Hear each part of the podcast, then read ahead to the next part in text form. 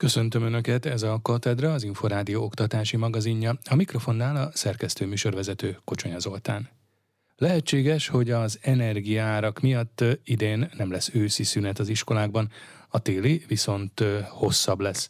Herceg Zsolt összefoglalója következik. Az őszi szünet eltörlésének és a téli szünetnek hosszabbításának tervéről Gulyás Gergely miniszterelnökséget vezető miniszter beszélt kormányinfón. A szaktárca fog ezzel kapcsolatosan döntéseket hozni, de én teljesen észszerűnek tartom azt, hogy ne őszi szünet legyen, hanem a téli szünet legyen egy héttel hosszabb. A Nemzeti Pedagógus Kar elnöke szerint egy ilyen döntést korábban kell meghozni, és egyébként is csak három napról van szó. Horváth Péter az RTL-nek nyilatkozott. Az őszünet bár egy hetes, de október 31 és 1 az a szüneti nap, tehát csak a szerda csütörtök péntek három napjáról van szó. Feltehetőleg ezt lehet hozzátenni a egyébként csütörtökön kezdődő téli szünethez. A pedagógusok szakszervezetének alelnöke Totyik Tamás szerint az őszi szünet eltörlése és a téli szünet meghosszabbítása azt jelenteni, hogy a kormány a családokra terheli az oktatás fűtés költségét. Ráadásul egy ilyen intézkedés országos szinten semmilyen megtakarítást nem eredményezne. Ha ez valóban igaz lenne, akkor nekünk az a gyanunk, hogy a szülőkkel akarják megfizettetni a megemelt rezsidíjakat, és nem az állam óhajtja állni az alapvető feladatainak ellátása körében. A tanév jelenleg érvényes rendje szerint az őszi szünet október 29-től november 6-áig, a téli pedig december 22-től 2023. január 2-áig tart. Kormány döntés tehát még nem született, de könnyen lehet, hogy az őszi szünet elmarad, és emiatt néhány nappal hosszabb lesz majd a téli szünidő. A szakértő szerint ez azoknak a gyerekeknek mindenképpen gondot okozhat, akik csak az iskolai környezettől remélhetnek érdemi törődést. Herceg Zsolt először arról beszélgetett Gyarmati Éva klinikai és nevelés lélektani szakpszichológussal, hogy a tanulók fejlődésének szempontjából milyen lenne a tanítási szünetek optimális rendszere. Nagyon sok szempont van, ami meghatározza azt, hogy a gyerekeknek a tanulása, amitől hatékony, hogy érzik magukat jól, milyen szünetrendszerben lenne a legjobb az iskolákat működtetni. A gyerekekről azt kell tudni, hogy rendkívül jól tudnak alkalmazkodni a körülményekhez, tehát igazából egy harmonikus környezet a legfontosabb, és alapvetően egy rendszer. Tehát a tanulás szempontjából a leghatékonyabb az, ami most tulajdonképpen egész jól működik, hogy ilyen kis kisebb etapok, belátható időszakok vannak, amit a gyerek át tud látni. Ha ez az oktatással együtt valóban egy rendszert alkotna, tehát hogy a tananyagot eleve úgy építenék föl, hogy ezekre a kis szemeszterekre optimalizálva, akkor ezt a tanulás is tudná követni. De hogy nem így van, ezért igazából teljesen mindegy, hogy mikor van a szünet, mert nem egy rendszerbe illeszkedik, tehát nem a tananyaghoz illeszkedő kellően. Ráadásul az sem mindegy, hogy kisgyerekről vagy idősebb gyerekről gyerekekről van szó. Fiatalabb életkorú gyerekeknek fontosabbak a rövidebb időszakok, a beláthatóbb időszakok. A nagyobbak már jobban tudnak egy hosszabb távot is átívelni, tehát hogy látják nagyobb időszaknak is a végét valahol. Tulajdonképpen ez a rendszer, hogyha a tananyaghoz, a tanuláshoz illeszkedik, akkor van értelme. Másrésztről azért számít, hogy a gyerekeknek tényleg a komfortérzetük rendben legyen. Nagy melegben, és ezért van Magyarországon hosszú nyári szünet, tényleg nem lehet mit kezdeni a gyerekekkel. Most az, hogy klimatizált iskolák legyenek, az eddig sem volt opció, most meg végképp nem lesz opció. Ezek szerint most azért a tél is nehezebb lesz. Tehát ami a legfontosabb lenne, hogy a gyerekek számára minél komfortosabb környezetet biztosítani, és segíteni azt, hogy minél nyugalmasabb legyen ez. Tehát a rendszer akármi is, de azt nem kéne állandóan változtatni. Hogyha most ráállnak arra, hogy téli szünet hosszabb, az is ugyanúgy jó, nem hiszem, hogy a gyerekeket meg fogja terhelni, mert a környezet ezt kívánja, meghatározza a gyerekek komfortérzetét, hogy mi van a felnőttekkel, mi történik körülöttük. Tehát nem lehet teljesen függetleníteni. Harmónia minél nagyobb rendszeresség, és egyáltalán tanulásnak egy belátható szakaszokra bontása segíthet, amit egyébként meg lehet szünet nélkül is csinálni, mert egy-egy szakaszt meg lehet ünnepelni, projekthetet bevinni, ami nem szünet, hanem mégiscsak egy lezárása egy-egy időszaknak.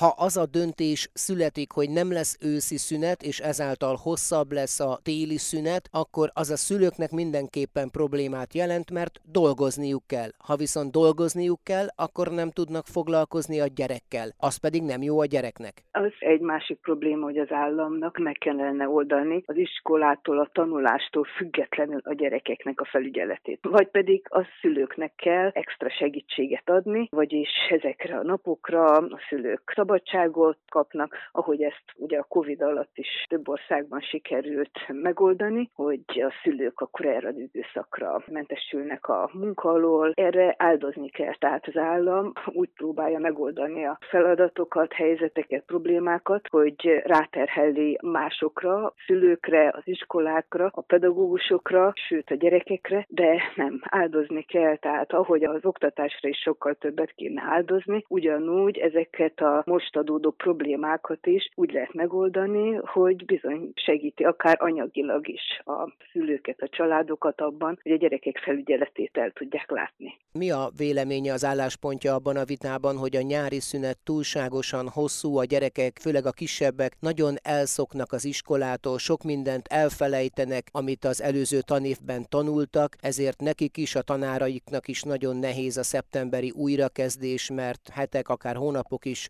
elmehetnek az ismétléssel, az újra tanítással és újra tanulással. Ez mutatja a tanításnak a kis hatékonyságát. Amit néhány hónap alatt elfelejt a gyerek, azt nem tanulta meg. Most gondoljuk meg, akkor néhány év múlva mi fog ebből maradni, hogyha ezt néhány hónap alatt elfelejti. Tehát ez eleve egy nagyon rossz érv. Ebből nem lehet kiindulni, hogy na akkor újra kell szokni a gyereknek az iskolát. Ez egyáltalán nem igaz. Egyébként sok gyerek nyáron többet fejlődik, mint az iskolában. Ugyanakkor viszont például a hátrányos helyzetű gyerekek esetében valóban a hosszú szünet egy hatalmas üres járatot jelent. Tehát itt megint meg kell különböztetni, hogy milyen helyzetben van egy gyerek, mert nagyon sok gyerek számára különböző táborok, lehetőségek olyan élményeket adnak, amik a tanítástól függetlenül és annál sokkal nagyobb tapasztalat alapú tudással tudják megajándékozni, viszont nagyon sok gyereknek ez nem adódik, és löcsögnek egész nyári szünetben, és ez tényleg nagyon hosszú elvesztett idő. De itt nem a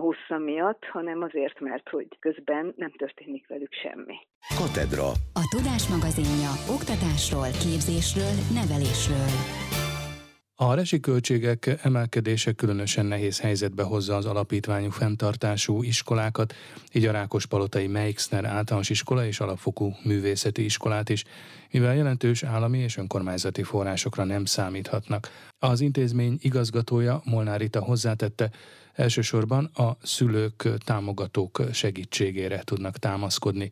Kalapos Mihály interjúja pedagógusokat tekintve mi nagyon szerencsés helyzetben vagyunk ebben az iskolában, a gyógypedagógusokat tekintve teljes az ellátottságunk. Erre nekünk szükségünk is van, mert ez egy integráló iskola. Úgy is veszünk föl gyerekeket, hogy csak azokat veszük föl, akiket el is tudunk látni. Tehát ez a része nálunk kevésbé problematikus. Ami a nagy gondot jelenti ez a mostani rezsi megemelése, hiszen ha egy éves gázfogyasztás utáni fizetést nézzük, akkor mondjuk egy 5 millió forintnyi gáz kifizetése, az most megugrik a 6-7 vagy ki tudja hányszorosára. És mivel az iskola nem kap működési támogatást, mert hogy alapítványi fenntartású iskola, ezért ezt nekünk kell valamilyen módon kigazdálkodni. Sem állami, sem önkormányzati forrással nem számíthatnak? Hát igazából nem, hiszen az állami forrás az csak a normatíva, amit a gyerek létszám után, amit megkapunk normatíva, de abban nincs működési költség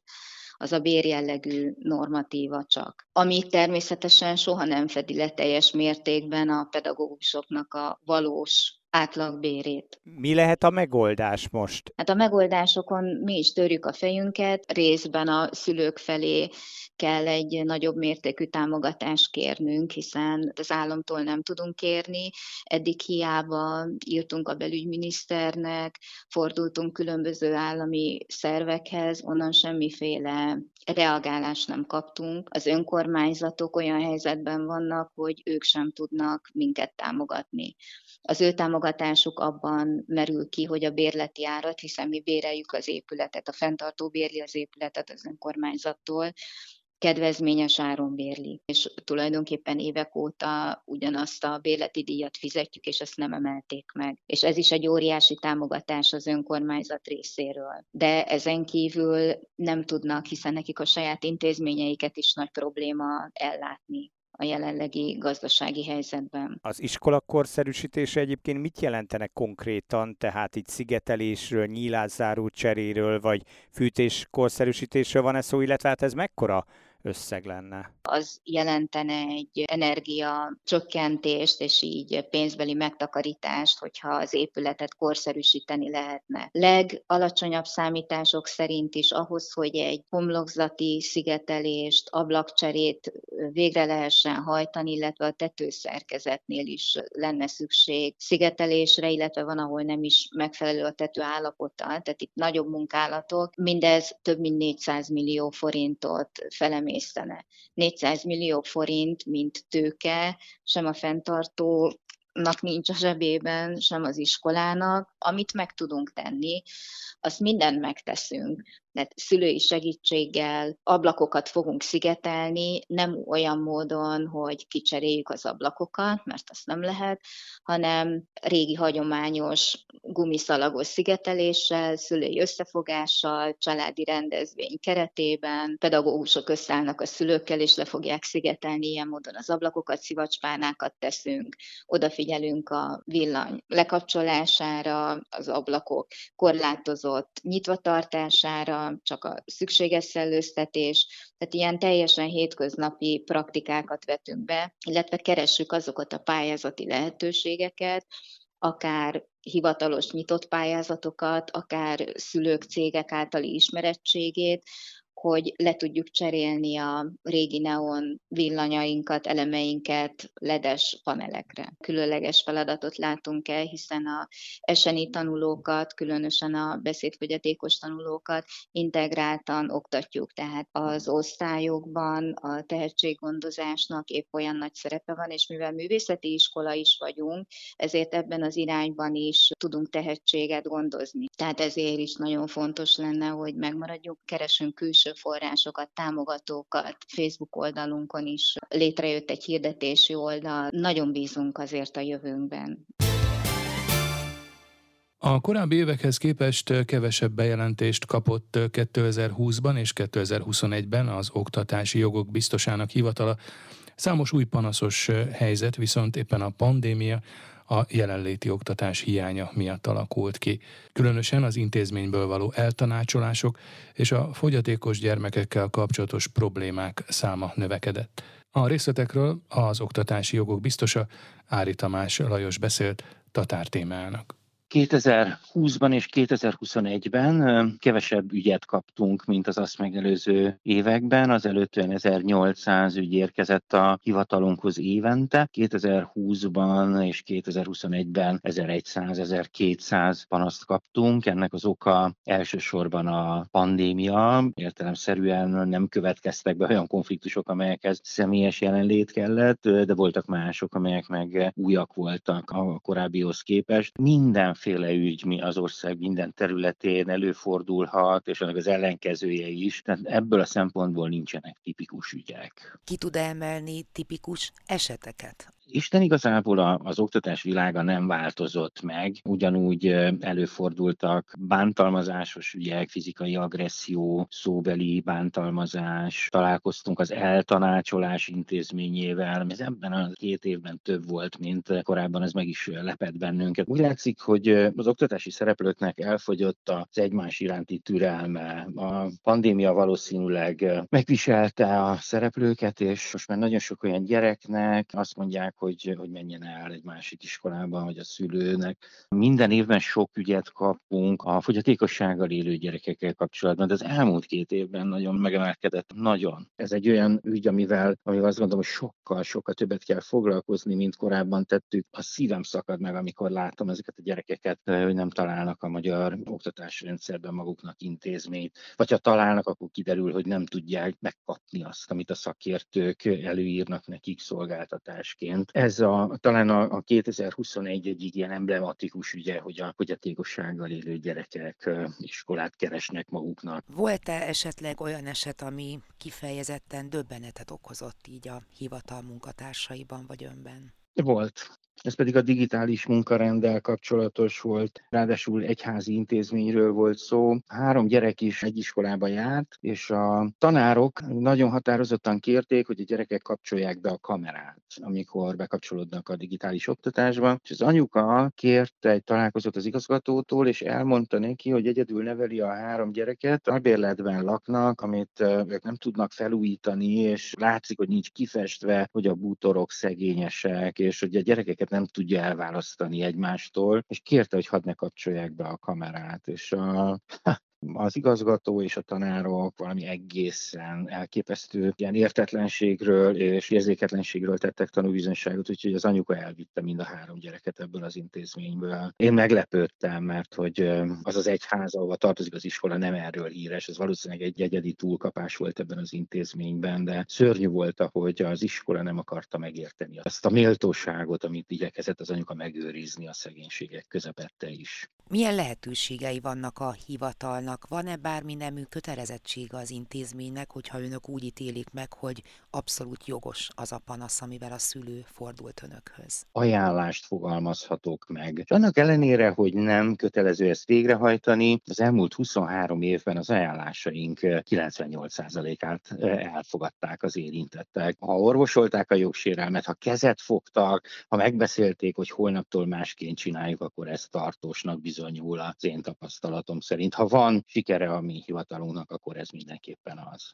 Katedra. Merre tart a hazai oktatás? Milyen lesz a holnap iskolája? Az idei tanévben is elindul az IDEA Fest elnevezésű középiskolai ötletverseny, amelyre november 9-ig adhatják be jelentkezésüket a Budapesten és Pest megyén kívüli középiskolás diákok. Az előző tanévben első alkalommal meghirdetett ötletversenyre mintegy 400-an jelentkeztek. A versenyt akkor a Soproni Berzsenyi Dániel Evangélikus Gimnázium csapata nyerte meg. A cél az, hogy a fiatalok az innovatív ötleteiket tovább fejleszthessék, valamint tapasztalatot szerezhessenek a vállalkozói ismeretekből. Nemzetközi ismeretekre is szert tehetnek, hiszen az első helyezett az Amerikai Egyesült Államokba, a második Finnországba, a harmadik Németországba, a többi csapat pedig Csehországba utazhatott el. A mostani tanévben a technológiai és ipari minisztérium területeit lefedő témákat jelöltek meg, Ilyen az energetika, a zöld szempontok, a közlekedés, az ipar 4.0, a foglalkoztatás, de ezeken felül egyéb technológiai kérdést is megfogalmazhatnak a diákok. A tavalyi versenyen helyezést elért csapatok vállalkozási ötlete továbbment, jelenleg elsőkörös befektetés előtt állnak. Október 10-ig jelentkezhetnek a középiskolák tizedik osztályos tanulói az Estöri Kreatív Történelmi Verseny idei megmérettetésére. A verseny témája idén az Európai Unió története, kulturális gyökerei és napjainkban betöltött szerepe. A diákok ezúttal is három tagú csapatokban három fordulón keresztül mérhetik össze tudásukat. A csapatoknak a verseny során kreatív módon kell feldolgozniuk az Európai Unió megszületésének történetét 1957-től 2004-ig Magyarország Európai Uniós csatlakozásáig. A versenyzőkre olyan feladatok várnak, mint például egy elképzelt 20. századi európai online magazin címlapjának megszerkesztése és vezércikkének megírása, vagy egy kreatív prezentáció rövid videó elkészítése. A döntőbe jutó csapatoknak a felkészülés szakaszában egy megadott Európai Uniós témához kapcsolódó Instagram profil elkészítése lesz a feladatuk, majd a személyes részvétellel zajló döntőben az ábrázolt jelenséghez kapcsolódó gyakorlati feladatok megoldásával mérhetik össze tudásukat és kreativitásukat. Katedra. A Tudás magazinja oktatásról, képzésről, nevelésről. Ez volt a Katedra, az Inforádió oktatási magazinja. Megköszöni figyelmüket a szerkesztő műsorvezető Kocsonya Zoltán azzal, hogy várom Önöket egy hét múlva, ugyanebben az időpontban ugyanitt. Addig is magazinunk korábbi adásait meghallgathatják az Inforádió internetes oldalán az infostart.hu címen viszontalásra.